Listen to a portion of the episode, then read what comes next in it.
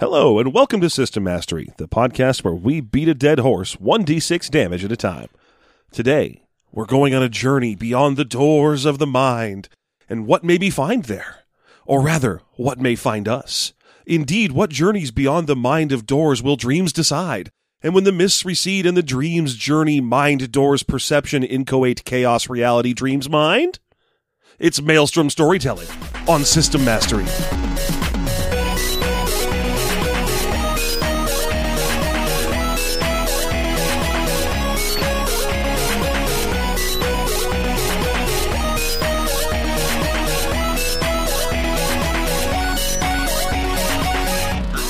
Welcome back, one and all, to System Mastery. I am your host, Jeff, joined as always by my friend John, Oh no! host of the show. Yay! There it is. I just wanted you to earn it. Yeah. Just work for it. Earn that. Earn that. Grab title. for it. Reach for it. Like that Reach- reach brass ring. Reach for the stars, my friend. Someday you'll be the host of System Mastery, and that day is today. Ooh. And I, and, and I am also the host. Yay! We merely have two, With two hosts, two identical hosts. as you'll find. they walk alike. They talk alike. At times Sometimes they, even digress alike. I don't remember the third thing that rhymes with "ock." they uh, they Scott Ock alike. They constantly crave cock alike. Is that is that what it actually was? yeah, that's that's it. Haley Mills and Haley Mills in Let's Get Some Dick. They're cousins, identically slutty cousins, as you'll find. no one's judging. We think it's great. Uh, So, uh, what are we reviewing today, John? why? Sorry, I- I'm, I'm navigating the waters of cough. This fine day, we are doing Maelstrom Gaming. This is Uh, Maelstrom storytelling, sir. Oh yeah, that's true. It's Maelstrom storytelling, which is important. It is. It's very important. And this is by Hubris Games. Now, That's a tough thing to choose as a name for yourself. yeah, also you could you, I mean, you would be forgiven if you thought that maybe this game was called Hubris Games because Hubris Games is in the same size print as Maelstrom storytelling. Except Maelstrom is in a harder to read font. And storytelling is actually smaller, which means you might think Maelstrom Storytelling presents hubris games, like Hunger Games, but for people who are about to have their downfall because they think too highly of themselves. I'll never stop games. ha ha! Ah, I'm Nothing could invincible. go wrong, games. My petard is quite unhoistable games. Ha! I'd like to see them try. the game. So uh, Maelstrom Games is from Maelstrom Games. Maelstrom Storytelling is from 1997. Which is going to be important as we begin talking about it because I feel like, It's the year I graduated from high school, and you're right, John. and I do feel like that. That's an interesting feeling you have, and you're correct. It's a weird feeling I had in my gut. It's just it's just a thing. I was Mm-hmm. deep like, down that's the inside. year that that old man graduated from high school. What year did you graduate from high school? Make me f- go ahead. Let me let me. I don't know, like 2000? Two thousand. Fuck you. Yeah. Except act- that can't be actual. No, it is.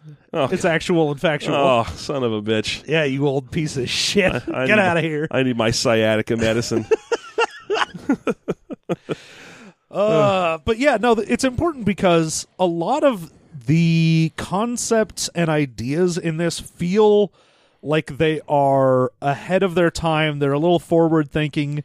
They they would fit like if this came out now with a few tweaks, this would definitely fit into like the current story game culture that we have. yes, into the modern zeitgeist of gaming. Although you know it's not as old it, or as uh, new as you think it is for the most part. Like Spirit of the Century, for example, which is kind of a proto Fate, came out around like I think 1999, 2000, somewhere in there. This is maybe two or three years ahead of its time. Oh yeah. Well, even then, it's not like uh Spirit of the Century was immediately like, oh, this affected everything. Like it took a while for fate and that idea of like describing your character rather than just having a number to really take off. Mm-hmm. That's So, true. Yeah, I think well, I mean, it's a forward-thinking game. It's a very forward-thinking game, Yeah, it thinks forward. Mm-hmm. It takes one forward when it thinks. and when one is forward, one is happy. Ooh, ducklings. too old to be a duckling. Why do I have to be the one who gets the old man line? Why did I set it up this way? Ah, you old piece of shit. Damn it. Yeah, I'm gonna go ride around and cruise town with my buddies while you stay at home, old man. I mean, that's true. 'cause I'm never gonna get old. That's true. If you dri- if you keep driving the way you do, yeah, very carefully. You'll die. Turning my blinker off after I've changed lanes. that's such a young man thing. That's it's When a you're- young man's game. When, when Turning you're off old, the blinker, When you're old like me, you'll learn to savor that blinker. just let it linger. Let it ride. Let we like to everybody know where you've been. Mm-hmm. Look, guys, I just came over from that direction. say. I'm establishing my roots. I'm establishing dominance. Used to be in the center lane pride. So yeah, there you go. Uh, Maelstrom Gaming, Maelstrom Storytelling, motherfucker, Maelstrom hubris games storytelling. takes place in the Maelstrom, mm-hmm. and the Maelstrom is. I actually okay. I feel like, actually, I know that I am going to be more positive about this game than Jeff is. Oh, fuck you, buddy. You'll see. We'll see how happy I can be about this We'll game. Oh, see how positive I am. Five out of four stars. we'll see how many positive boners the Joker can make. One, as it turns out. one positive boner and one negative boner, and then they touch. You've been reading my fanfics again, haven't you? Stay out of those. You're not mature enough. for matures only, For extremely matures only. for seniors only. you get a little card. You can also Uh, yeah, use you got you got to unlock it with your AARP card. but at least you can you can read them while drinking a free small coffee at McDonald's. Ooh, So yeah, okay, you're probably right. Uh, we have different things that set off our our irritation det- uh, alarms. yeah, and this In one life- did not buzz mine, but it definitely buzzed yours. So in John's case, a lot of the time it's too many made up sci-fi style buzzwords, Yeah, or even fantasy style buzzwords. Uh, in my case, it's often the opposite, which is where everything in the game is a regular word. see, I I really appreciate the setting of Maelstrom for not giving in to let's name everything dumb bullshit. Eh, It's kind of a mix. Like, you know, they have interesting place names, but then everything is just like the storm rages across the maelstrom near the edge, and sometimes it'll dump you off at the uh, reef, and that, that kind of thing. It's just, it's all just regular names for stuff. Uh, but okay, the setting of the maelstrom actually I thought was kind of fun. So before we, we assume I'm going to hate all everything about it, I, I only have minor niggling complaints about this book for the most part. Now let me focus on them. For about an hour, yeah the the maelstrom itself is a setting that is like a large continent that has uh a- turds, an T- tur- turds, is it turds, turds. it has turds no the i'm trying to think if it's actually surrounded by water or if it's just on like Turds. most of it if it's like peninsulaed Uh, yeah, it's there are two primary continents uh, surrounded on most sides by water. I think, I think the idea is that no one knows what's on the farther edges, so that you have Oh. room to grow. yeah that's right there's a giant desert on like the far east side of the continent The endless sun, as it is known, yeah uh, where you, the one of the two suns that makes up this setting is always in the sky, and so it's just always a desert there. Yeah. Uh, but the rest of it is various things. You've got your plains and mountains and Turds. your, your turds. I don't know why you're on turds. What is what is with this? What are you doing here? What's the bit we're going for?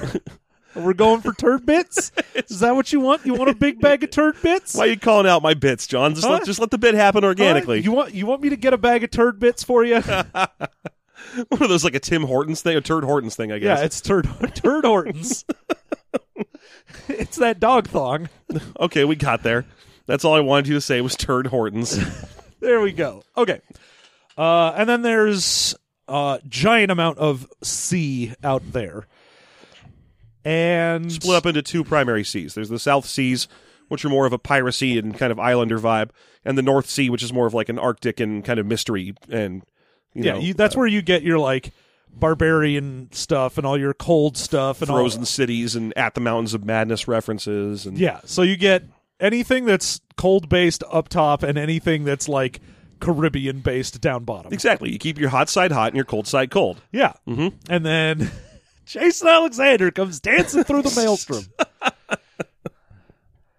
I wish that was what happened. Well, you never know what will happen in the maelstrom. That's true. He might just not know who he is. Yeah, Jason Alexander comes dancing out of the storm and is like, "Hey, for some reason I've got this vision of a McDLT in my head. I don't even know what it is." But I do know it keeps the hot side hot and the cold side cold, and it will not age well because it's made of styrofoam. Uh, Sorry about that. Anyway, it's a it's a two primary megacontinents split up into various territories that different types of adventure could happen in. Uh, sometimes they're connected by a land bridge, sometimes they are not, and there are two primary oceans which are also harbingers of different sorts of adventure. Uh, the reason I'm saying that sometimes there's a land bridge and sometimes there isn't is really the core kind of element and philosophy of this of this setting, which is that uh, everything is constantly changing just outside your field of vision. basically uh, the maelstrom refers to the flux of this world and card everyone game. keeps trying to play it pedantically and Yeah. They've got it in Monty Python for some reason. people are doing the weed flux It's just there's there's too many fluxes, and you're like, who's buying all these fluxes? it's maelstrom Oh, it must be Maelstrom. yeah so Because personally, I give no flux about it at all. Uh, well, well, well, well. we'll be here all week. unfortunately. so the maelstrom goes around and changes things in the world. Now, sometimes it can be a little change. So it'll be like, oh, those, those mountains were like 25 miles farther away, and now I'm much closer. Or it could be, I was in the North Sea, and now all of a sudden I'm in the South Sea. Yeah, although that's increasingly and vanishingly rare. But for the most part, it's things change, but they don't change certain aspects of their fundamental nature. Like if you live in a small village and you look off to the west and you see mountains, there's usually mountains over there, but sometimes they're different kinds of mountains. Yeah, you might have like some rolling hills, and then you might have giant peaks, and it just sort of depends. But it really also depends on one of the key aspects of the game, which is affinities, because certain places will have affinities for things. So if your village has an affinity for there are mountains to the west, then no matter what shifts happen, you'll still have something to the west. Yeah, like ninety nine percent of the time, there are mountains to the west. And- they never use the term "always" in the book. They, it's it's it's just almost always. yeah, you have an affinity for that happening. Like Yeah. there are one of the canon things in the book is there are these two towns that have an affinity for each other and they'll shift around and every few like years they'll pop up back next to each other. And it's always the same like place when they pop up next to each other and when it happens uh, both cities have a big festival. They do a big thing because a lot of them intermarry between, so it's an opportunity to like see their families on either side. Yeah, and all all, all the, s- the people from one city go over to the other city because it has the good Denny's in it. Oh yeah, Yeah. But everyone from the other city goes over to that city because it's got the turd Hortons Gotta get that turd Hortons. Let me get some turd bits and, and, some uh, turd bits. and a glass of hot turds, please. Thanks. Uh huh. I didn't th- try very hard on that one, but I think it still you worked. did not. that was the real, real low energy bit. uh, so, yeah, the idea behind the maelstrom is things are ever shifting, and one of the only ways you can actually get where you're going is the roads of the ancient empire. Yeah, because roads have an affinity towards roads. So this is kind of a neat. It, when when I was reading how this all kind of works, it just kept putting into my mind like designing like a hex board game because it was like, okay, roads don't usually just shift out of existence Yeah, halfway you won't along be the road. like walking along a road and then all of a sudden it dead ends into a forest. yeah, or like into a wall that's got a picture of a tunnel with with the road continuing painted on it, and then you walk right into that. The damn roadrunner got you again. That doesn't happen. No. Uh, instead, uh, roads can connect w- when you're putting down tiles in this world, so to speak. i- If there's a road somewhere, you connect it to a tile that also has a road on it. The road may not go where you were expecting in the first place, but it Usu- will. You will normally be on a road. well usually there's certain roads that are from the ancient empire that has crumbled and is no more mm-hmm. and those roads are basically mappable but even then the actual travel time can change so it'll be like if i go out on this road eventually i will hit this city now it might be a day's travel it might be might be 6 days travel i don't know but the road will eventually get me there Yeah, and legend tells that there will be an in and out on the left as you make your way along. But sometimes it, there's just a friendlies. Yeah, but if you stop at the in and out, then when you get back on the road, you're going to be completely somewhere else. You're like, oh no, I'm in like Bakersfield or some shit. Aw, Mm-hmm. Crap. That's a haunted. That's a cursed in and out. the cursed in and out. Like if I'm on my way somewhere good, it connects me to Bakersfield. Ooh, That's- ooh, baby, no! Don't you do that to me, in and out. How dare you, in and out? You you connect me to that weird intersection of Button Killow and uh, Buttonwillow and McKittrick, Heck yeah! so I know I'm on my way to the Bay Area. California stuff. That's only California, st- and not just California stuff, but for people who have driven from San Diego to the Bay Area. Yeah, that is the 5 Mm-hmm. Have you gone from Southern California to the Bay on the five? You know Button Willow McKittrick. Yeah, because there's nothing else to know. It's my it's my Hobbit, Button Willow McKittrick. See, That, that character name literally exists in World of Warcraft.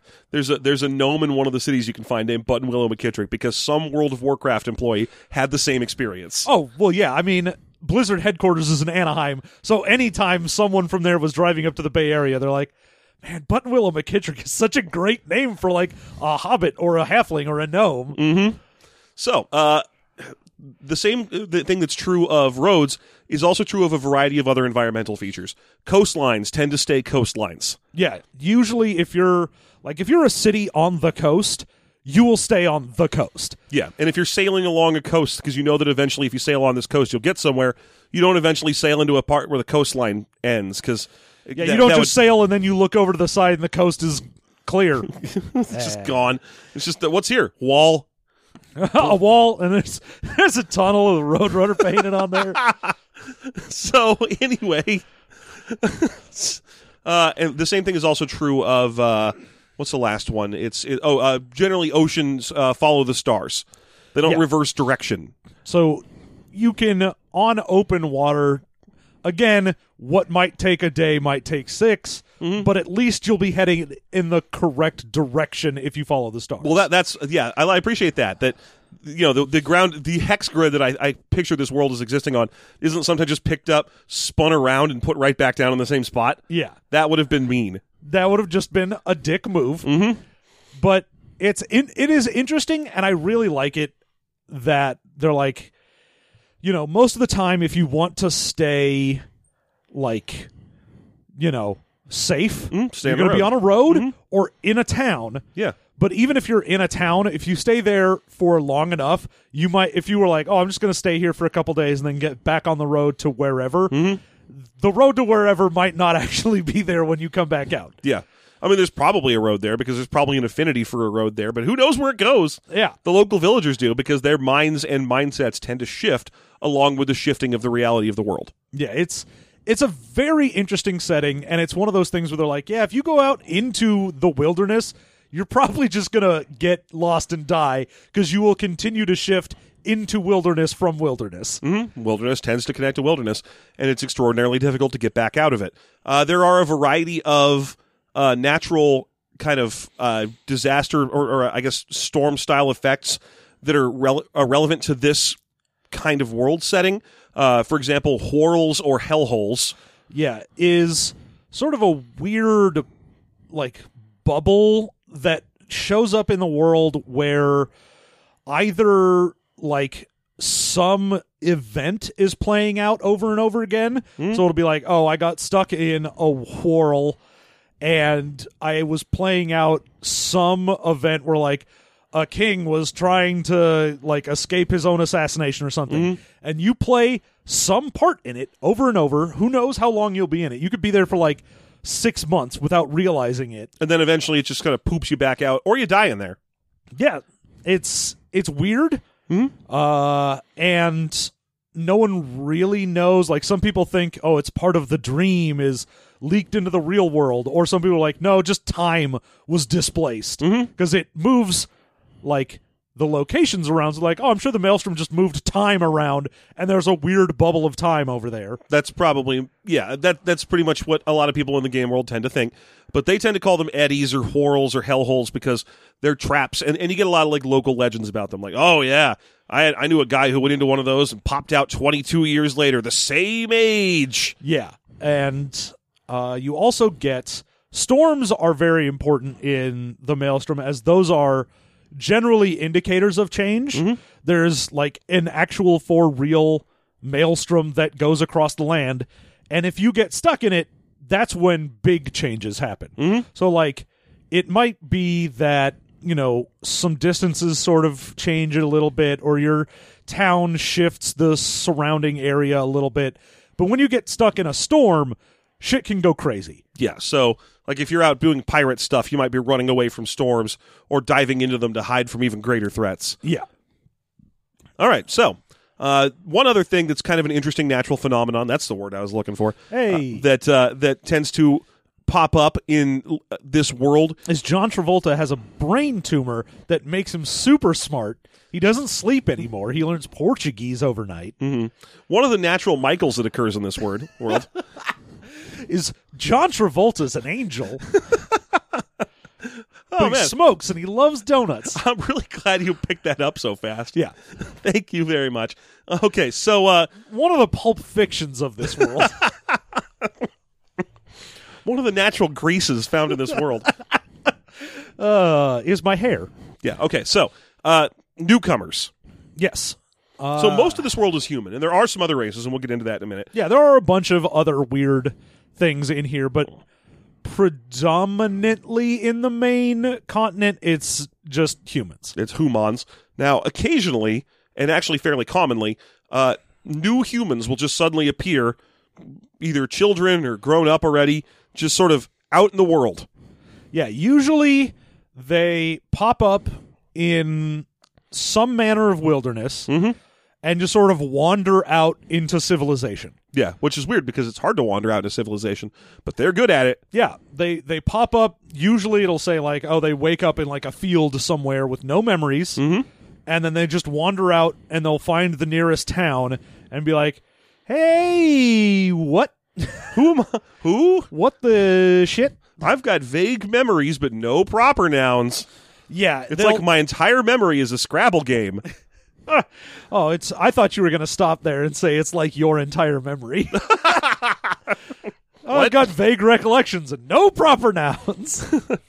All I can remember is the names of uh, bad John Travolta movies, John. yeah, Travolta. one of the natural wild hogs that occurs in this in this state. I'll show you my natural wild hog. John, who's your favorite Czech count? No, no, we're not doing that right now. Check you gotta out set my it up. You dick. gotta set it up better. I'm so proud of that. That's mine. I made that one up. Good job, you Thank- did it. Thank you. Okay, so anyway, newcomers have no actual memories of their previous lives, and no one's sure where they came from because none of them have any memory of that. Yeah. The book kind of strongly hints and intimates that it should be Earth, and it should be, you know, pick a century on Earth that you'd like that you like the fashion from.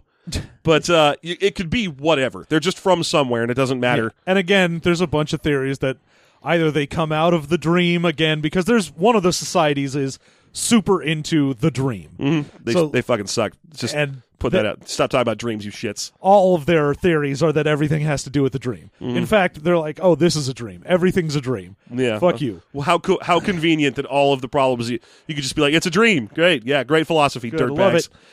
Uh, turds. But yeah, so you know, they might be from Earth. They might be from a bunch of parallel Earths. Uh, they could be uh, remnants of the old empire that are popping up because no one's really sure how the old empire blew itself up Yeah, presumably they dug too deep and too quickly, and too un- greedily. too, too greedily into the earth, and unleashed a doom without name.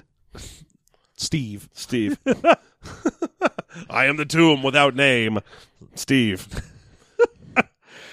I mean, I have a name. My doom doesn't have a name. Uh, yeah, I, I have a doom without name, but I'm Steve. Th- that's me. Okay, so anyway, yeah, the Empire might have done something that sent them hurtling forward into the future and stripped them of their very memories and souls. Yeah, so you know, it's very the old empire is very Atlantis myth in that they're like, oh, they were super advanced, and they may have actually like their destruction might have caused the maelstrom to exist, Yeah. or they might have it might have always been that way, but they tamed it while they were around. So basically, random humans are popping into this world all the time. Uh, there is a single sentence that I don't care for when when they're describing the newcomers uh, that I just thought I'd mention offhandedly here, and that is they tend to have creamy uh, skin tones like a like light skin tones or all the way rating into into deep ebony, almost as if they were the most natural of people from the most natural of places. And I'm like, I don't that that one line. I don't know what it's there for, and I'm not sure what it's supposed to tell you. Uh, in that they aren't showing up as like green. I, I mean, I, I guess that they're not, but that's kind of assumed because they're humans that are popping up. Well, It's, it's sort of a weird thing. It- It's like it's saying that the type of people who tend to pop up tend to be more connected to nature somehow. I don't know. I, I don't. I'm not sure why it was there. Um, but it, you know, at least it doesn't. It's not racist the way they put it. They're like the skin tones range from white to black, so anyone can show up, I guess. Yeah. Uh, just no Asian people. Sorry, no Mexicans. I'm sure that's not what they intended. Uh, I just found it a weird one because up until that point, I was like, so just literally any random person can pop up. yeah.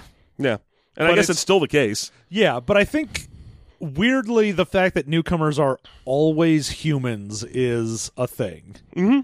So the, the, the other thing that's there's another thing that's specific to humans in this setting compared to the other species, which is that they can control the maelstrom in a variety of ways. uh, just for, affinity for it. the newcomers. Ye- Oh, okay. The newcomers have kale. the newcomers all arrive with a big bushel of kale. yeah, and they're like, "Ooh, you got to massage it 1st and then it's good." Mm-hmm. Yeah, no, you get, trust that- me. Get that bitter out of it. you you've had kale before, but not like this. Yeah. I massaged deep tissue kale. Truth be told, you can make kale delicious. You just got to cook it into a soup. you can make kale delicious. You put it in a garbage can, you have yourself a burger. Wait, when do we eat the kale? you don't. Oh, okay, I understand Aw. now. Yeah, I put it into my magic food processor, and then it turns into a liquid, and then I dump the liquid down the drain. Then I have a burger. I- I'm going to make you some northern northern bean kale and linguica soup sometime, and you'll be like, "This is pretty good. This is all right." This is all right. It'd be better if this was a burger and there was no kale. Everything would be better if there was a kaleless burger. You can't hold all foods to the standard of a no kale hamburger. I mean, I can. Some foods should be kale. Some foods should be kale, and that food is nothing, and I should have a burger instead. Do you just want a burger? no, I really don't. I'm so full. Okay, so newcomers start with kale, which is their primary affinity is to this thing called kale, which is sort of th- the shifting uh, space between various other affinities, which i- implies that they don't come from any one like setting. Like when they arrive, they can go to any one of the major cities or, or territories of the world. Yeah, one and, of the- and fit in. one of the things that uh, for these these characters is uh, I guess in character creation you have a prime affinity, and that is usually where you're from. So if you're from you know one of the big cities, you have that. uh, Or if you're, you know, normally from one of the islands, you might have an affinity for like the South Sea or something. Uh, but the newcomers, Kale K A E L, uh, is you basically fit in wherever. So it could be kale. Kyle. Yeah. It could, but it isn't. It's Kale. Okay, fair enough. You fuck. Whoa! Huge slam on me out of nowhere. Uh, I'm just saying it could be Kyle, and now I'm a fuck all of a sudden. yeah, it would. It's not Kyle. This isn't like Superman's uncle or something, It could be Superman's uncle or something. or something. All these guys show up on Earth with a well, sorry, the Maelstrom with an affinity to Superman's uncle or something. Yeah, they all have an affinity to Superman's uncle or something. One of those two things, either Superman's uncle or something. Choose one. We call it Kyle. anyway, uh, yeah. So most people show most people on this world have an affinity towards where they're from, and that's their primary affinity, and that's an important part of uh, character design. You want to just get into characters then? Can we start with species and then get into characters? Sure. I feel like that might be the next thing to do. So I mean, there's there's there are a bunch of weird non-human ones. Mhm, uh, but there's not as many as you think, and it's hard to really describe a lot of them because this book's art is, oh gosh, just a disaster. Yeah, most of the art in here is just like some pencil scribblings that you might have in a notebook if you were specifically designing dresses. Yeah, like if you're the kind of person that went to college and spent some time being like, maybe someday I'll get into seamstress stuff, or s- what, I'll what's- be a fashion designer. yeah, that's why I have all these drawings of faceless skinny women in in various uh, uh, upscale dresses. And then someday someone bought that old book from you of those and cut it up and made a role playing game around it without connecting the role playing game to it in any way. Yeah, so many of the drawings are like, this is, I guess, a picture of Captain Whoever, except it's a blank faced, just like skinny woman, and they might be wearing like a captain's shirt. And they were like, oh, I guess I'll turn this into a captain thing because they're wearing that. Yeah. Ah, this is young Wind Force. And you look at it, it's just some picture of Balthier, except they couldn't figure out how to draw his face. it's just FF12's Balthier, uh, which is prescient given that he came out way after 1997. Exactly. But, uh, I I mean, mean, I said, game way ahead of its time. it's so ahead of its time. They knew what Balthier would look like. yeah. Uh, they even knew to copy his pretentious pseudo Elizabethan dialogue. uh, i- anyway, um, so yeah, most of the art's just like these weird fashion model designer sketches. Yeah, there's They're- a bunch of species that do not get pictures, and I'm very sad because one of them I love. yeah, there's a lot I wanted to learn about these various species. So, taking it from the top, after humans, I'm just going to go in the order that the book presents them by memory if I can. We start with the Venthi. And the Venthi are basically flightless pteranodons. They're lizard looking people with kind of that head ridge. Uh, they are all uh, about a half as tall again as humans, but you wouldn't know it because they're all withered and bent, and they they bend over and shuffle when they walk, and they are they have very little spirit and very little self preservation and self drive because they were bred to be servants. Nah, you're combining two different ones Am I okay? because the Venthi are basically just beggars. yeah, that- well, that part I thought well, I knew that. but everyone assumes that they have deep wisdom because Mm-hmm. they no- normally they'll hang out in the wilderness. Like that's one of the weird things for the Venthi. Yeah, they tend to be little tribe groups. Yeah, and they just hang out in the wilderness in groups of five to a hundred or so, and they beg, and they're they're just sort of pathetic, and they are the they they were the pre- originally built probably by the empire, the fallen empire, to be a, a servant underclass, and they don't have any drive beyond that. Th- That's Well- why they're beggars now because they don't want to do anything else. eh, I mean, I'm not sure which which one you think I'm conflating them with. Are you thinking I'm mixing them up with the Darig or the the, the Sowl, derg. the Nerg? the Derg. Oh, the I Der- don't call him Darig. Well, that's I call him Derg. It's entirely a matter of the, the okay. Thing is, the Darig are desert dwellers who are basically like six foot tall brachiosauruses, yeah. uh, which is an adorable concept. I my favorite thing is I'm trying to find the oh the Adelans. The Adelans are like weird Spider people? spider puppies because they're like kind of squat and uh furry and they got big eyes and they're very friendly looking but they also have six legs mm-hmm. and i'm like man these guys are great i want a picture of them Uh, They uh, they're okay. They're, yeah, there's no picture of them. It says they have a torso roughly like a human torso, covered in fur, uh, but instead of having arms and legs at the top and bottom, it's the same size as a human torso. They have six two jointed legs that come out of them, which sounds bad. I mean, like human legs are three jointed, so all I'm hearing is that they have less joints than human legs. less joints Um, so they probably just go up once and then down once and just terminate in a nub. yeah some nubbins So they got six nubbins on the ground. Uh, they live on an island. They live on one tiny island in the middle of the South Sea. Are very hard to get to. Have nothing to do with anything, and uh, there's no art of them. no But they sound great. The only thing there's a lot of art of is the krill. The krill are lobster people, basically, Yeah, they're basically like shrimp dudes. and they are South Sea slavers. I don't. But they're not aggressive about it or anything. They're, It's very weird because the description is like, "Oh, they're super chill dudes. They just love slaving," and I'm like, Mm-hmm. "What?" Yeah. And every description of, of anyone, because there's several sidebars in here that are like short stories. Every time anyone's a slave of the krill, the krill doesn't make them don't make them do anything, or it's just like ah, you're a slave on a krill ship. Uh, the krill just sort of keep you around like a pet.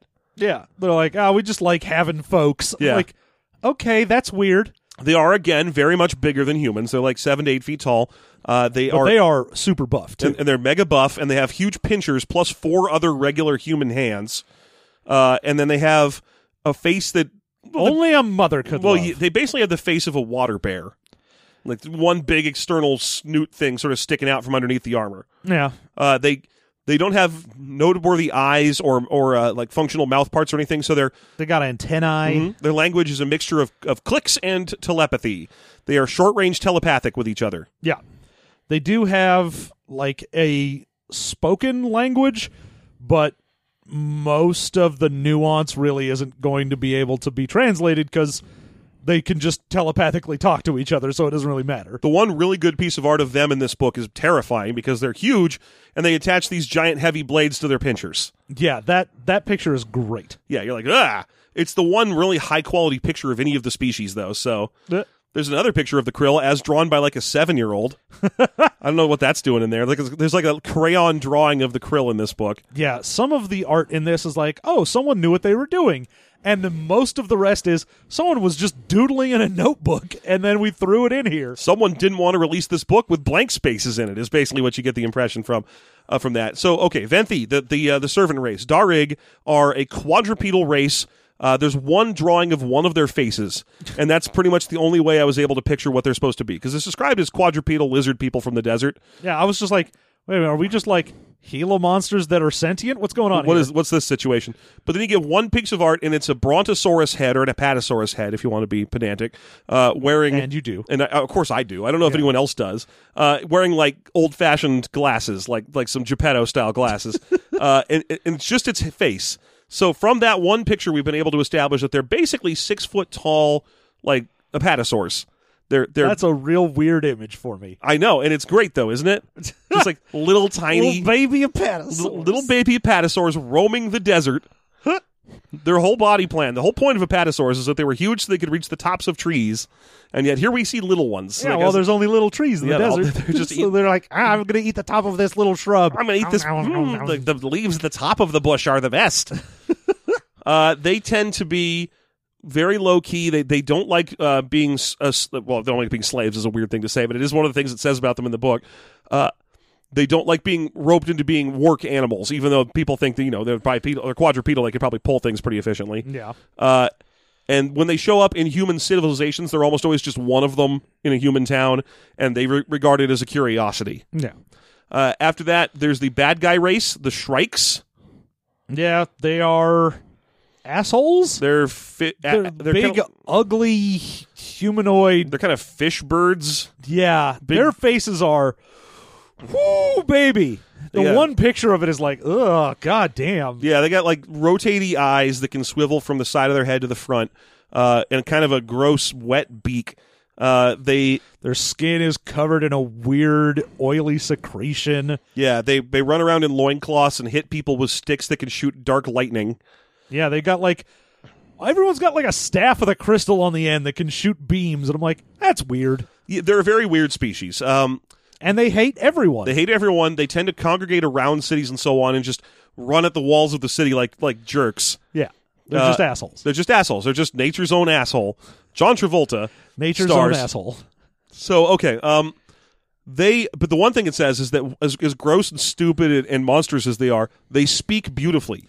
Oh, they've got voices like angels. Yeah, it says uh, uh, against everything else, their voices are truly angelic. Ugh. I'm like, what do they say though? Oh, they sing.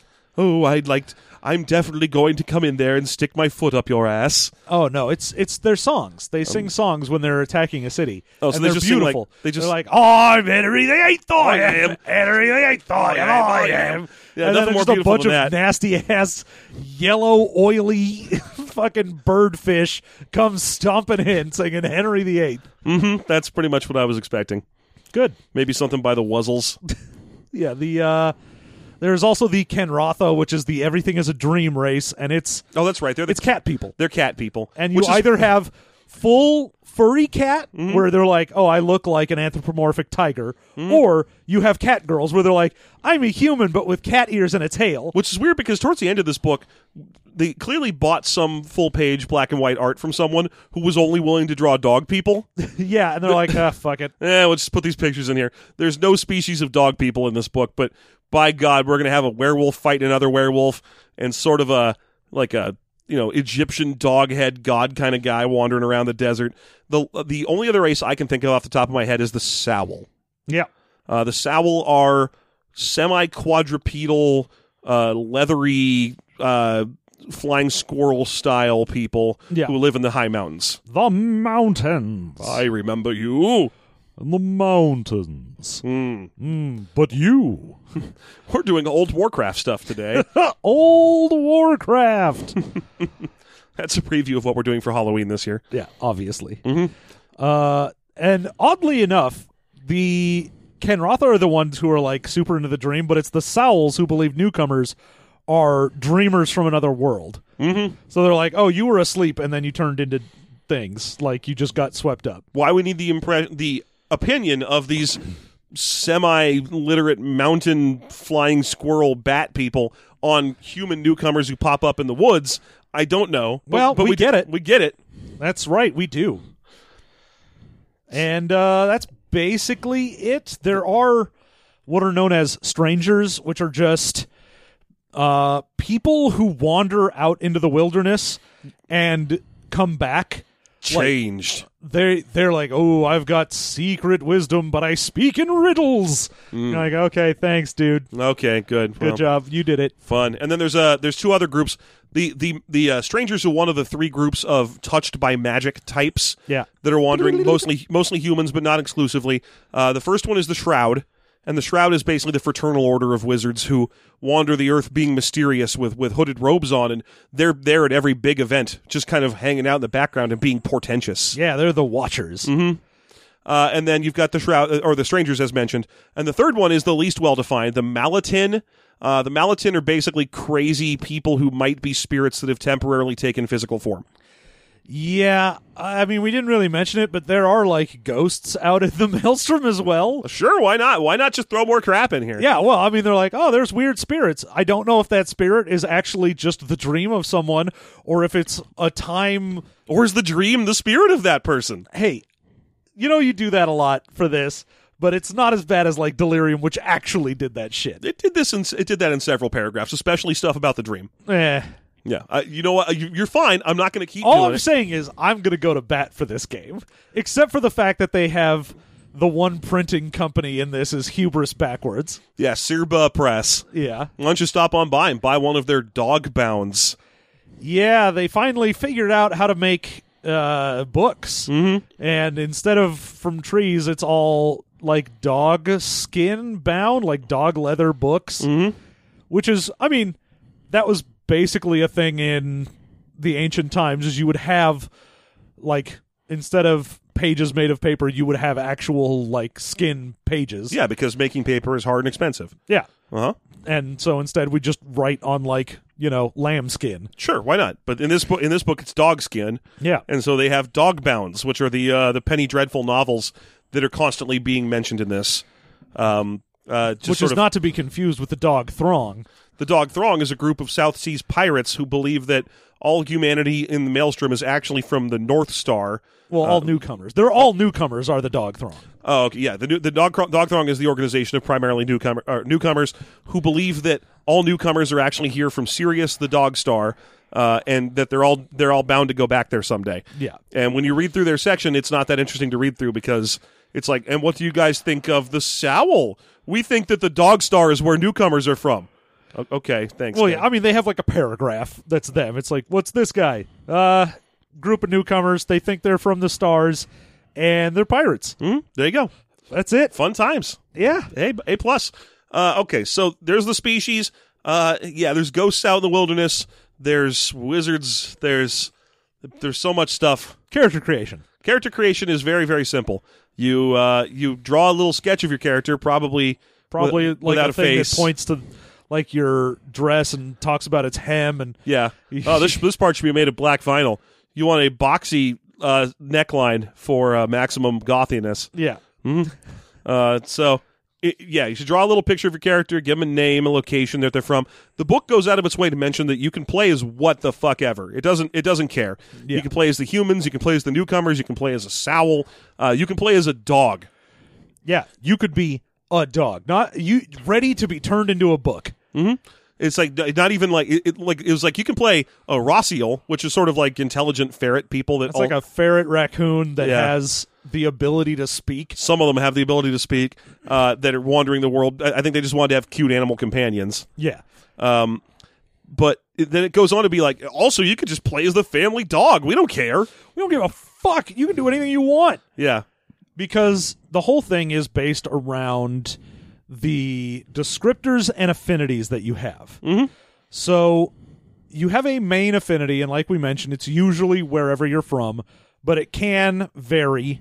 Uh, it might be you have a prime affinity for like magic, or you might have a prime affinity for Kale. for Kael'thas. Mm-hmm. Yeah, Kale Thos. Yeah. Uh, why not, right? yeah, Yeah. I've got a prime affinity for Kael'thas. After you fought him like three times, and every time he's like, the last time was just a setback. Ha ha! World of Warcraft references. Warcraft, my dude. Uh, okay, so to make a character, you first choose your prime affinity. Uh, there are four stats. I forget what they f- officially call them. Uh, they are chaos, which is the last one actually. So I should go from the top: uh, matter, mind, spirit, and chaos. Yeah, And I don't, I don't remember what they call those four categories. I don't either. Sp- they're, they're stats. They're sta- they're your stats. Who There's- gives a they, they shit? start at zero. Now to raise them, what you need to do is choose descriptors. yeah, there's there's not really numbers for them. It's just oh my god, I saw the the picture drawn by Little Pete of some krills, Mm-hmm. Some krills. some krills. Yeah. Uh, so to rate, they, they they all start at zero, but really they just start at nothing. Like there, there's not even a zero there. Uh, when you're building your character, you choose your primary affinity, then you choose two descriptors, and each descriptor you choose has to be assigned to one of those four category stats. So, for example, you can choose your descriptors to be things like "quick as a snake," or what it, what, what it actually says in there, which is like "quick as a snake on a hot day with an attitude." Yeah, I Hi, mean, 1990s. yeah, you can do like a very weird descriptive thing, or you could just be like uh Fast. charismatic. Yeah. Like that could just be a descriptor you have, or you could be like has a smile that makes everyone want to know more. Mm-hmm. You know, you can get as ridiculous as you want with it, or as plain as you want. Yeah, I won't. I won't go to bat for quick as a snake uh, wi- on a hot day with an attitude. Quick though. as a snake on a hot tin roof. because is the s- snake also quick if the day does not have an attitude? Yeah. Is it is it the day that has the attitude, or is it the snake that has the attitude? Well, some say it's the snake, but some say it's the day. Some ta- I- some some snakes say it's the you. some dreams. anyway, the the main thing is you're going to have these four I guess just stats. I guess I'll just call them stats. I was trying to find what they say it, but whatever. Mm-hmm. Uh, and you put you have your prime affinity which just gives you automatically a dice to anything you do with that. Yeah, and that means that if you're i- from the neighborhood of Perkinai or whatever, then uh, Percari, Percarni, Percarni, Carney. Percarni, the place where the good beer Ah, is from. Picarni. yeah, find Percarni, where the good beer is from. Oh, get the good Picarni. Uh, Captain Pace Picarni sauce. Captain Jean Luc Picarni. Uh, he, if you're from there, then you get like it, it basically helps you at any time you need to make any kind of uh, action or uh, role resolution that involves that neighborhood or things that are, pertain to that neighborhood. aspect. That's what the names Ah, are. Okay. Aspects. You put descriptors under aspects. So you get two starting descriptors. Uh, you have four aspects, which means t- at least two of your uh, your aspects are going to start at nothing. Yeah. So no matter what, you're going to be ooh, basically fucking garbage at the start of this because you're only going to have dice to do something based on how many descriptors are in a thing. And it doesn't again really matter what they say. Uh As long as they say it with inflection, ah, the hook. suck it in, suck it in. So the uh the aspects if you've got like say I put 2 into matter. I'm like, yeah, my dude's beefy and quick. Hmm? As a snake He's beefy as a snake and on a quick hot as a day. quick as a day. and uh none of the rest of them have every- anything. But if I'm doing a scene that is based on matter. So I'm doing something physical, then I will automatically get all the dice from that stat to roll. And in a scene that has multiple people, like if we were uh, doing a scene and it was like, oh, you're all trying to run from the Shrike, Yeah. then it would be a matter scene, but your dice would equal everyone's body put together. So if there were four people and everyone had a one in body, you'd have four dice. Right. Uh, the dice system in this is very interesting to me because it's just you succeed on odd numbers. So you can use any die you want. You can grab a handful of random dice and roll them, and it doesn't matter. Yeah, unless you have a weird die that has an odd number of faces. Which doesn't exist. I think I might have a D7 somewhere. I forget. Eh, I don't think you do. I don't think you do. Mm, I definitely have a D101. Yeah, definitely. Yeah, that's a co- that's a die I have. I, have just never shown it to you. Oh, of course. Yeah, it lives in Canada. Oh, yeah, uh, obviously. Uh-huh. Yeah, it's- well, it's- y- it's it had a usually- flu last time. It- it's usually too busy with its modeling career to, to be around the well, house. it's a 101 sided die. Obviously, everyone wants to see it. uh huh. it's very busy. It's super rare. Normally, when it's in town, all we do is fuck. That's right. That's when I'm unavailable to record the show, John, is usually because I'm fucking this die. yeah. Mm-hmm. So, yeah, you can get just a handful of dice, roll them, and any odd face that comes up is uh, a success. And any uh, even face that comes up is nothing. It's not a failure. It just doesn't contribute. Yeah. Um, it does have an optional rule For where- exploding ones. for ones where it explodes, and then if you roll another one, that explodes, which means you can adjust the difficulty not just on how difficult the task is, like how many successes you need, but you could also adjust it by going like, all right, uh, I'm gonna keep the difficulty the same, but now you've got to roll on like d10s instead of d6s, or if it's easier, like here I'll give you d4s to roll. Right. And the game doesn't actually say that. It just says that you can use exploding D1s, but again, doesn't mention like the fact that that's very different depending on what dice you're rolling. I know. Like, You'd think you just you flip coins at that point. Uh, they're D2s. Yeah, it'd be like, uh, okay, fine. I'm rolling this D2. It's a it's a D4 that only says one or two on it. Mhm. And here we go. Uh, just don't roll a backgammon die because you can't succeed with it. yeah, at all. Yeah, it's impossible. Or, Oh, or Doubling cubes. Don't try it. Yeah. Wait, do, do they have ones on them? don't don't try and roll a targeting die. oh no, I rolled a scatter die. I didn't get anything. Well, this was a huge mistake. Oh, I don't know why I did that.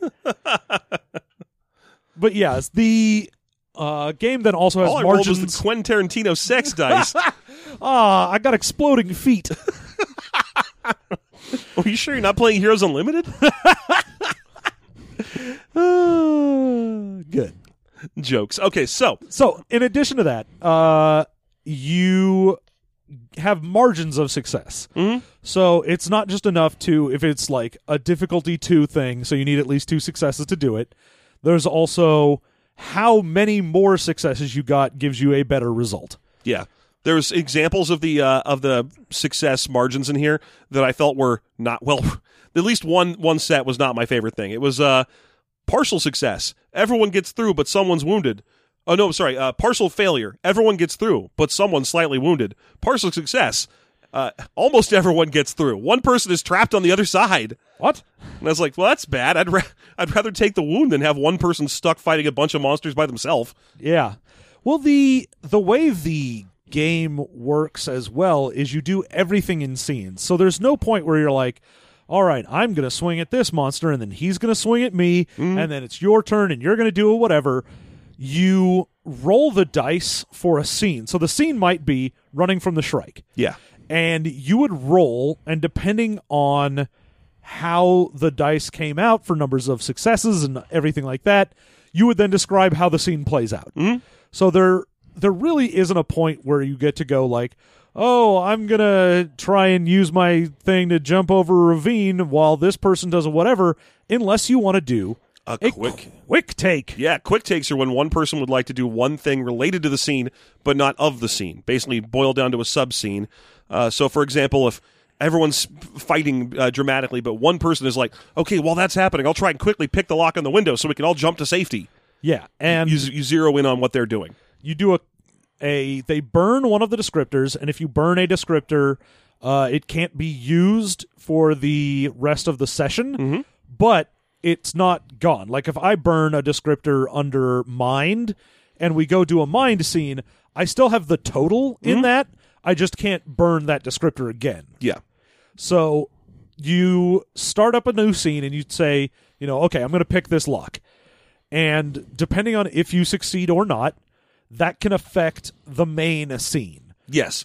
Yeah, like or and also depending on how badly they fail out in the main scene, that can affect your sub scene. Yeah. Like if you fail really badly while so in my aforementioned example where where someone is trying to pick a lock while a bunch of people fight, if this the uh If the fight scene went if poorly, the fight goes extremely poorly and there's like three extra failures, they can take half those failures rounding I believe up and apply them to to your as increases the difficulty to your sub scene. Yeah, removing because your successes. it's so much harder to pick this lock when everyone has fought past your buddies and are trying to get you. Exactly. Uh, it's a little. It's not completely ungainly because you're not rolling dice very often or very fast, but it can be a little disheartening. to Be like, yes, I picked the lock, and then find out, oh no, I didn't. No, I didn't because No. these guys fucked my shit up. Yeah, oops. Oh well.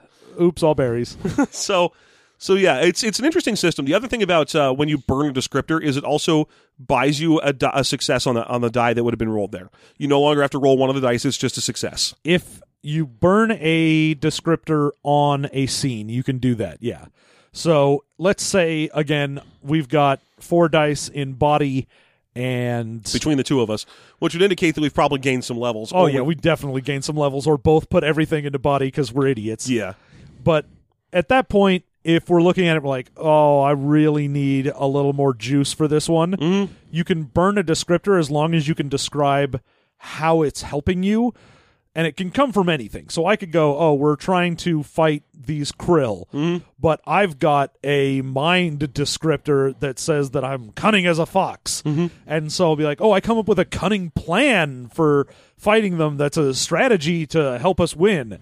And so then we get to add that die onto our roll for that scene, but then I've burned Yeah. uh, cunning like a fox. and you're I not even can't adding a use di- you're not even adding a die. You're just adding a success. Yeah. you don't have to roll a die because burning is a, a fairly powerful mechanic. Uh, there are also secondary affinities that you can get your get your hands on. They are usually things like skills or special gifts that your character might have. Uh, they are, I believe, also tied. I'm sorry, they are not tied to any of your aspects. Uh, so you can have things like swordsmanship, or knows a lot about horses, or natural born healer. Uh, Yeah. a, a starting character has, I think, I'm not sure, but I think two Yeah. starting secondary affinities. Uh, you can also purchase those for uh, what- the XP in this game is called story points. Yep. Uh, those are also super important when it comes to assembling die pools. Notably, in the book, almost all of the examples pre- present die pool challenges that seem impossible. Yeah. I mean, I don't know if they just maybe didn't get their difficulty quite right, or if they forgot to show examples of what low level characters need to face. exactly. The big problem is everyone that faces a challenge in this seems like a character that has been around for a while because normally you'd be looking at maybe a small handful of dice. And they're presenting challenges where they're like, all right, the difficulty is six, so you need six successes. And I'm like, I don't even have six dice. What the fuck? I'm Uh, nowhere near six dice.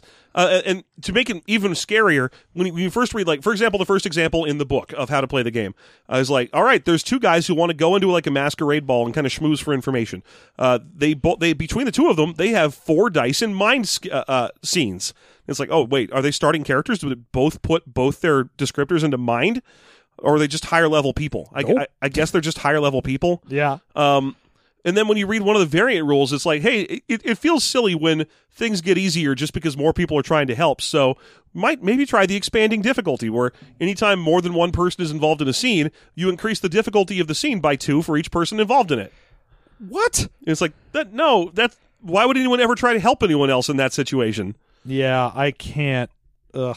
So there's a couple of missteps in here, but overall, the, the core concept of uh, the the way to play, which is build up a a, a, a difficulty, uh, whether it's presented as a random roll if you're fighting like actual people who have agency, or just a, a static difficulty if you're trying to like climb a wall or something like that, uh, and then have uh, a, a representative from the group roll for everybody, and then finish telling the story uh, instead of you know you hit him, you are, are hit by him, uh, and so on. Micro, um, kind of like these little micro descriptors of what's happening that makes up normal role playing gameplay. Yeah. In this case, it's kind of you tell the first half of a story, you stop, you build the difficulty, you roll against it, and then you tell the other half of the story. Yeah.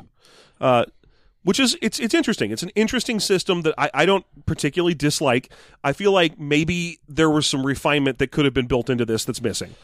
Well, I think the main thing for me is it just starts you so low powered. It really does. I You- mean, with only two descriptors and one primary and two secondary affinities, I mean, even if we are talking about, I put both of my descriptors in one thing, and I'm doing a situation where like two of my affinities come into play because we're in the town that I'm from and I've I'm a swordsman and I'm using a sword. Like, okay, great. I guess I've got two auto successes and two dice, so maybe three. And Yeah. Mm-hmm. the easy difficulty is 2 and three or four is hard, which is just the second step after easy. Which I don't know why they went directly from easy to hard instead of like easy to normal. Yeah, it goes easy, hard, very hard, extremely hard, impossible. yeah. Uh, so after the section on that basic character creation is a section on the magic skills of this game. Uh, there's two kinds. One of them is the natural sciences, and the other is the fi- no, the natural arts and the magical sci- no physical s- physical sciences. physical science and the Nat- physi- the physical challenges and the double dares. it's the physical challenges and the double dares, and the aggro crag. yeah, the uh So in order to cast a spell, you have to search around inside the nose of your mind for a flag. yeah, and once you find it, then you've got to run over to a whipped cream waterfall. Yeah. Now the important thing is that it- it's easy to find the power of the flag inside of the giant nose, but can you control it enough to land it in the bucket on top of the helmet of your father? No. I am a disappointment to my father. I have forgotten the bucket helmet of my father. Uh good. Good reference. Thank you. I've never even read those books. I know. I have. okay. So really, it's you have to kind of harness energy from a lo- the, the local chaos of the storm, uh, and then focus it and send it outward. So honestly, spells are not like, ooh, I do a thing and it's like I create oh whatever. It's mostly just I shoot energy. So there's the basic spellcaster can do three things. Uh, they can kind of attempt to read the, the future a little bit, which is the weirdest one. Yeah. They can also shoot a wall of force out from their own chest uh, that has very little uh, kinetic energy when it leaves you, but a lot when it hits anyone else. So you basically fire a wall. Yeah, you just take pure maelstrom ener- energy and create a battering ram that's you know the size of a small portion of a wall and send it at people.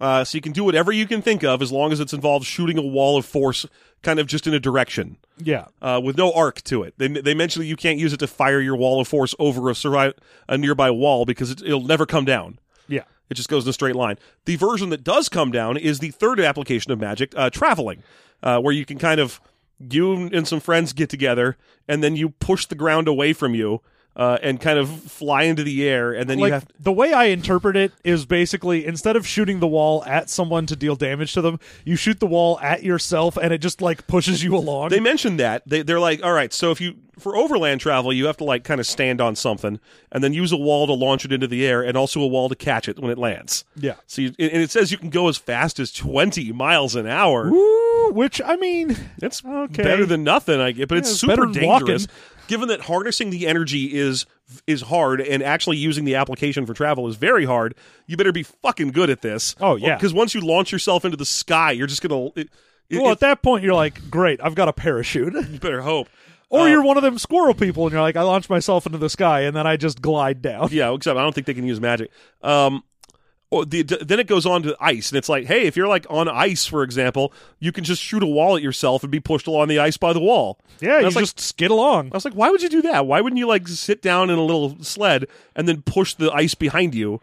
Why why shoot a wall at yourself when you can shoot a wall? At, you Because just- there's no kinetic force when you shoot it out. I guess that's true. So when you shoot it out, nothing's going to happen to you. Mm-hmm. You'd have to shoot it at yourself. well, what if you attached a sail to the front of your sled and, sh- uh, uh, your sled and shot at the sail?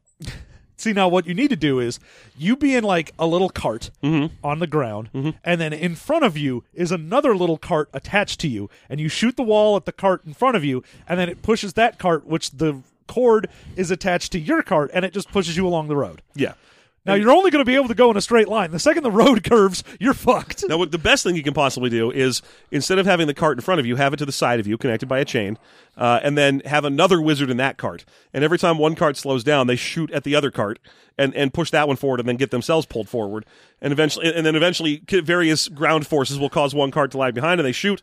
And, and now there you what go. Mm-hmm. you really do is you get in a cart and you put a horse in front of it, and then you travel like a regular person and not an idiot. oh, I wanted to shoot walls at the horse. and then you shoot a wall at that horse, and that horse is like, ah, wall. I, I hate walls. Oh no. There's one thing horses hate, and it's everything.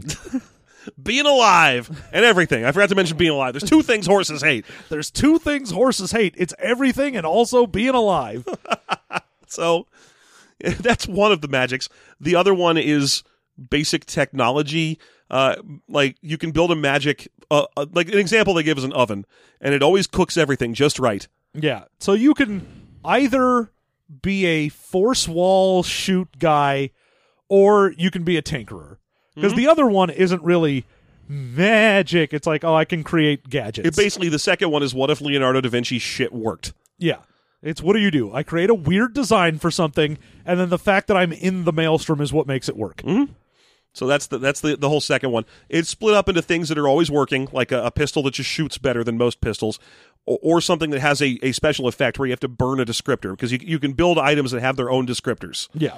Uh, you have to burn those descriptors and enter quick scenes in order to activate their magical effect if it's something very special. Yeah.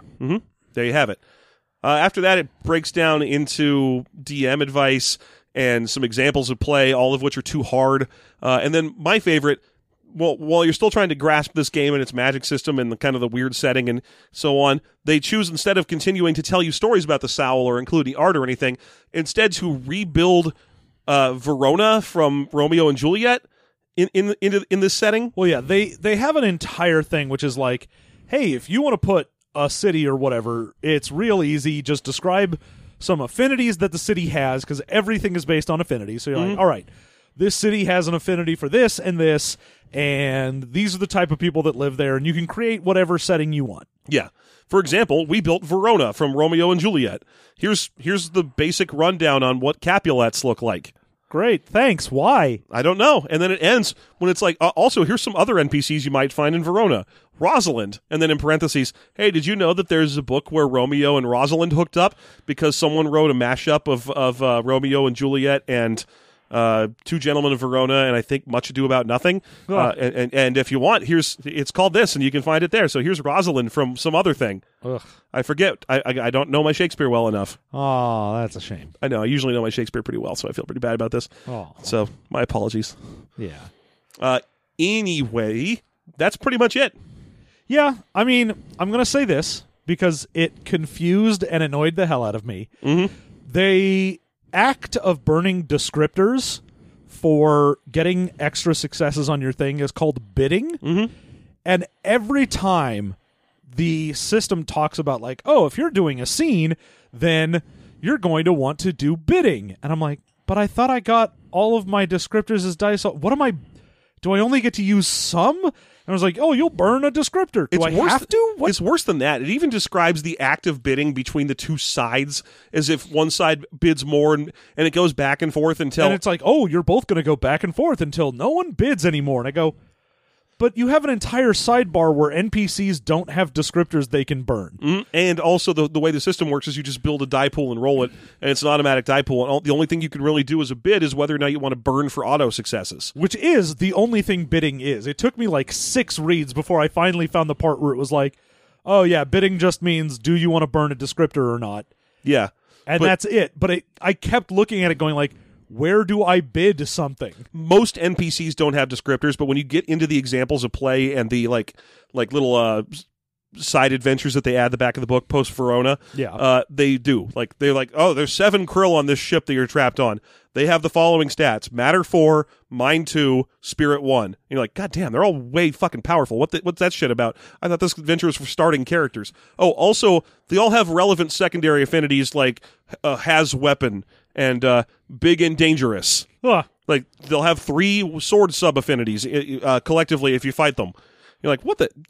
Do they need that? They're so good already. Yeah, the the NPCs that they hand out, I'm like, what the fuck? Yeah, Everyone here is so good, and I am so bad. and that adventure was strictly written for newcomers who arrive in slavery on a krill ship. yeah, So it's like you're not going to be high level. You're going to be a chode. you're gonna have at best a couple of dice. Yeah. So that was not very well thought out. The adventures seem to be. It's like they forgot how bad they made starting characters. Yeah. So there's a couple, but, but you know what? These are the kinds of things that we should discuss in the very special segment, favorites and least favorites. Woo! Da da da da da. I've added a theme song to this. Da da da da da. It's the it's the Brooklyn Nine-Nine theme song. Nine Nine. Anyhow, uh, John, what would you say is your favorite thing about Maelstrom storytelling? I really like the idea of the setting here. I honestly love Turds. the shifting setting, the idea that like you could be in a place and it would shift a little bit because it gives you especially me as a GM, I get very bored being in one place. When I run a game, if I'm running a game and it's like, oh, it all takes place in this one city, I'm like, It's uh, always fuck this. sliders. You can't run not sliders. Oh, I hate because I hate doing something that's like, all right, everybody's in this town, and then you give fight, uh, you come back to town. I'm like, no, fuck this town. I'm going someplace else, and it's not just a different town with a slightly different name and maybe whatever. I'm like, I'm changing this bitch. So the idea that with a Maelstrom game, you can play a group that's like, what are you? Oh, we all hang out on like some caravan thing and we go town to town and it constantly shifts and we could get caught in weird adventures and sucked into areas where it's like, oh, and now there's a weird thing going on and you've got to escape. But when you escape, you appear in the desert and you're like, oh, neat. Like that's the kind of thing I love Yeah. as a GM. Sure. So that's that's kind of fun. I like that. So what is your favorite thing in the book? Uh, I'm going to say my favorite thing in the book is the way that scene description works. Uh, it's really innovative for the time period in which the game came out. Uh, I mean, granted, they, they have a lot of people they send thanks to that design games very similarly, i- in, and in that time period, like Amber Diceless and Theatrics and stuff like that. Uh, but I like scene resolution in this. I like the basic mechanics of it. The thing I specifically like about it is that it's always team driven. Yeah. Everything is a scene and everyone in there is contributing. Exactly, and I, I like that a lot. Uh, it, it means that that uh, you're always contributing and you're always feeling like you're invested in whatever die roll is happening. Well, yeah, because you don't have a thing where it's like, oh, uh, the rogue wants to sneak somewhere. All of us just sit there with a thumb up our ass while the rogue sneaks in. Hmm? Because you're like, no, it's all scene based and everyone's in the scene. I mean, so- granted, it's probably he's probably doing a quick take to do that, but it's still part of a larger scene. Yeah, you could be like, oh, our scene is infiltrate this camp. Hmm? We have to use uh, chaos to do it because we're mostly just relying on blind luck. But the fucking person playing a roguish type goes, okay, I'm going to burn my descriptor of like hides in the shadows or like whatever. a snake hides in the snake. hides in the snake, like a hot day with an attitude. and then I'm going to burn that and do one where I can sneak in, Mm-hmm. and then that could affect the scene. Hmm? yeah, I could burn my descriptor of five teens with attitude. Well, now they're burned. Damn it, I burned five teens. You got five burnt teens. eh, better than a regular amount of teens, I suppose. Okay, so uh, what would you say is your least favorite thing about this game? Uh, the worst thing about this game, it has to be the fact that a starting character is garbage, Uh, yeah, starting, a starting character is totally trash. and I I hate that. I mean.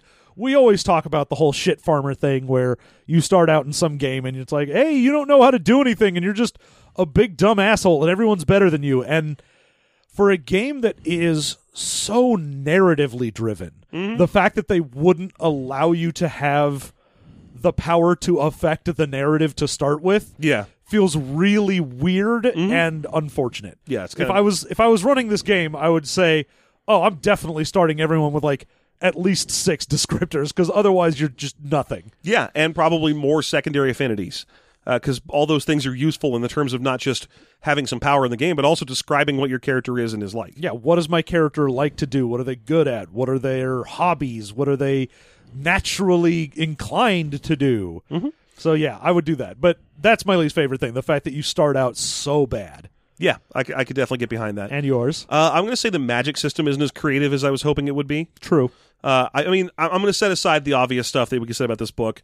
I, I'm, I'm never going to say tone again. I think I'm done with making fun of games for their tone. uh, but this book had some things that, that would be normal targets for me. The art in this book is just bad to the point of being hilarious. Yeah, I we- mean the art is bad enough that I'm like, oh, he's just you. You found whatever you could. Uh, it's just th- they didn't have a budget for art. No, It's pretty obvious that that's what the, how this book was written with absolutely no art budget. Yeah. Uh, but one person who was working on the book had the ability to draw weird shrimp. and they were like, oh, thank God, Yeah, we'll put them in the I'm game. gonna make that a prime Hmm? character in here is gonna be like this race of krill because that's what you draw. yeah, you're good at that.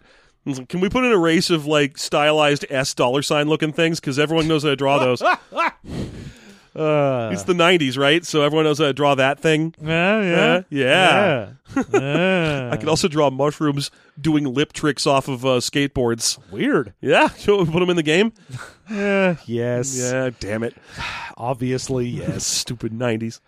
Okay, so, uh, but no, the magic system is, uh, after all the descriptions of how powerful magic is in this world and how mysterious and so on, when you actually get to what a wizard can do in this game, it's shoot a wall, ride a shot wall, or try to read the dreams. yeah. And, and that's, and that's it.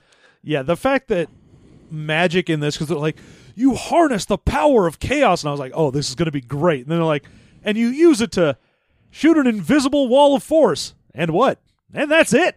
You figured it out, buddy. That, that, it's, would you do that? Also- in two different ways. If you'd like to do it, it takes at least two scenes. also, it's so fucking hard. You won't be able to do it. Yeah.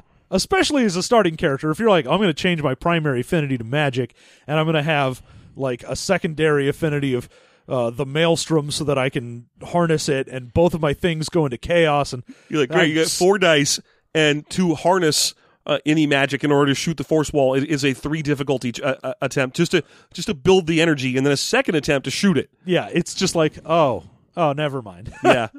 so uh, that's that's disappointing. I mean, it might you might get away with saying that the thing I'm complaining about is the same as the thing that John's complaining about, but I really wanted more variety to what wizardry could do in this game. yes, being that you're harnessing chaos, it feels like there should be more to it than just shooting a wall of force. hmm So there you have it. That's my least favorite thing. Would you play this game?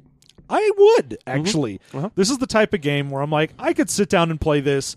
It would be an interesting world. You could do some very weird things with it, and what you play has a lot of variety. I mean, like you said, the book is like, oh, you want to play the family dog? Be the dog. You could just go ahead and be like, what do you do? Oh, I play an intelligent bird, Mm-hmm. and I speak, and that's it, and no one cares. And Yeah. that's my character. Yeah, because it's just kind of a storybook world, so it's the kind of thing that's eh, born of myth, basically, where where a myth might start with a talking bird came to town one day and he met a weaver. A And, the, bird talking to me? and then the weaver wasn't like, "Holy shit, a talking bird!" Instead, he challenged the bird to a weaving contest. Exactly. That- it's one of those things where you're like, no, everyone's on board with anything that happens. It doesn't matter. Yeah, which is cool. So I, I'm gonna go ahead and say I would agree with that. I would play this game. I'd probably give it a couple of tries. Yeah. Mm-hmm. This is the type of thing where I could see someone that was into this setting doing a really good job with it. Definitely. Uh, uh, the setting in particular, I feel like has a lot of potential to it. Yeah. There were a couple things I was disappointed about. Uh, notably, it's a super minor, but when when you build a newcomer character, the first step is choose what what era of Earth's history you're from. Well, they- Yeah, they, I like, know. gave away the mystery. I know you know, but I'm telling the listeners. Yeah, I no, I know that you're disappointed in that, but I, I still say I think that's just choose what era of Earth you look like you're from. Uh, we've had this argument already, but sure. My my problem was that is that 90 percent of of uh, newcomers arrive naked. So i- if you're supposed to be like my character's totally 80s because they're wearing 80s clothes, they're not. They're, they're probably going to show up naked. Well, they can show up with clothes on. It don't matter. You can be the one special, the, the one in ten. yeah, you're the special one. person who comes out Yeah. wearing like jinkos and a mesh shirt I've got fat jinkos.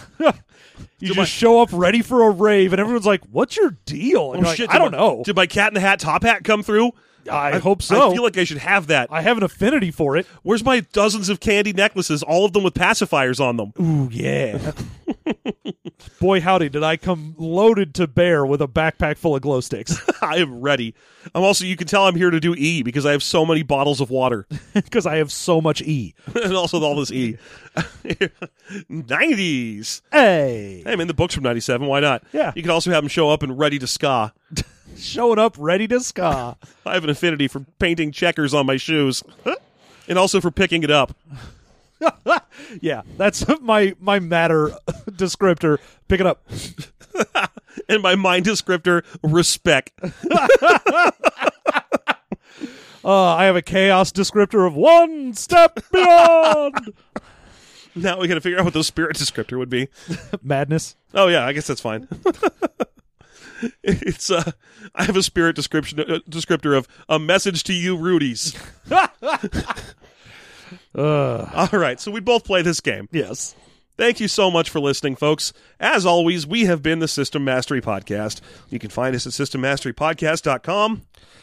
You can find us on Twitter, Gmail, Facebook, fucking wherever the hell you want to be. We are there. We're we're everywhere you want to be. But most importantly, we're at patreon.com slash system mastery because that's where you go if you want to get your RSS feed that has all of our shows on it, our movie mastery, our expounded universe, And our it's- afterthought. It's also where you go to get all that sweet bonus content, including the bonus content we're about to make for this show. That's right, because you see, every time we review a, st- a, a, uh, s- a book here on System Mastery, an angel gets its wings. That's true. Mm-hmm. We've given what a hundred and some odd angels their wings now. I know, and yet they keep stop not showing up to reward us in any kind of capacity. I They was don't really even hoping- show up to teach me a life lesson. I, uh, yeah, or just to hang out and smoke with me, John Travolta and in uh, in Michael. Come on. So uh, for a single dollar per episode of System Mastery, you can unlock the bonus content for System Mastery, where we make characters in the game we just described learn a little bit more about the game by actually getting hands on with it, and always have a fun time. Indeed. Always. They're they're good episodes. They're fun to listen to. If you feel like giving us a little more, then we have levels at two and five dollars that unlock yet more bonus content. You can get so much more of us talking into microphones if you want it, and why wouldn't you? Who wouldn't? We're so good at this. We're amazing professionals. We do this. I'm wearing a full three piece suit right now. Yeah. I'm wearing a four piece suit. I'm wearing 12 pieces of a suit, all of them pants. John's wearing 12 pieces of pants right now. 12 pieces of pants. John's wearing 12 peed in pants right now. I just can't stop peeing in these pants. well, at a certain point, you really do gum up the zippers and so on. Are you are you suggesting that my urine is somehow viscous enough to turn into a gummy-like substance that stops the zipper from opening like a glue? Yes? Good. Yes. Yeah. Okay. Uh, yes. Good. Okay. I'm glad we are together on this. My peed in pants I'm that just have saying- glue pee. That's- Gloopy, glue pee. I mean, that's what happens when you pee your pants. When you pee in the toilet, it's like a thin stream just hits the toilet and does not mix with the rest of the water around it for a while. It just settles at the bottom like a coiled up yellow worm. I thought it was going to be like an oil and water type of situation, but no. Apparently, I am peeing out gummy worms now. You're, you're basically peeing out that stuff you use to start uh, fires. It's like a paste. It looks like toothpaste, kind of like a like a clear yellow toothpaste is what you're peeing effectively. Excellent. You should see a doctor. I am a doctor. oh, I didn't know. A Dr. Pepper. John's a doctor. Wouldn't you like to be a Pepper too? Is that an old commercial for theirs? Yeah. For them, I had no idea. Hey, look at me. I'm going back to, I think, like the 60s or 70s? Jesus Christ. God, that's old. Patreon.com slash System Mastery for more of whatever the fuck that was. Plus the RSS feed. The- We have the, the best RSS feed for System Mastery that you can get is the one at Patreon because it gets you all of our shows, including all of the bonus content you've unlocked at whatever level you're at. Heck Uh, yeah. it's Definitely the one to go to. So otherwise, like I said, you can find us on Twitter, or like John said, because I was busy coughing. You can find us on Facebook, Gmail, Reddit, Twitter, all those fun places. Heck yeah. Thank you so much for listening. We'll see you in a few weeks with more content. Unless you're a bonus content subscriber, then we'll see you in like, I don't know, a couple minutes, however long it takes you to go get that one. And have a good week.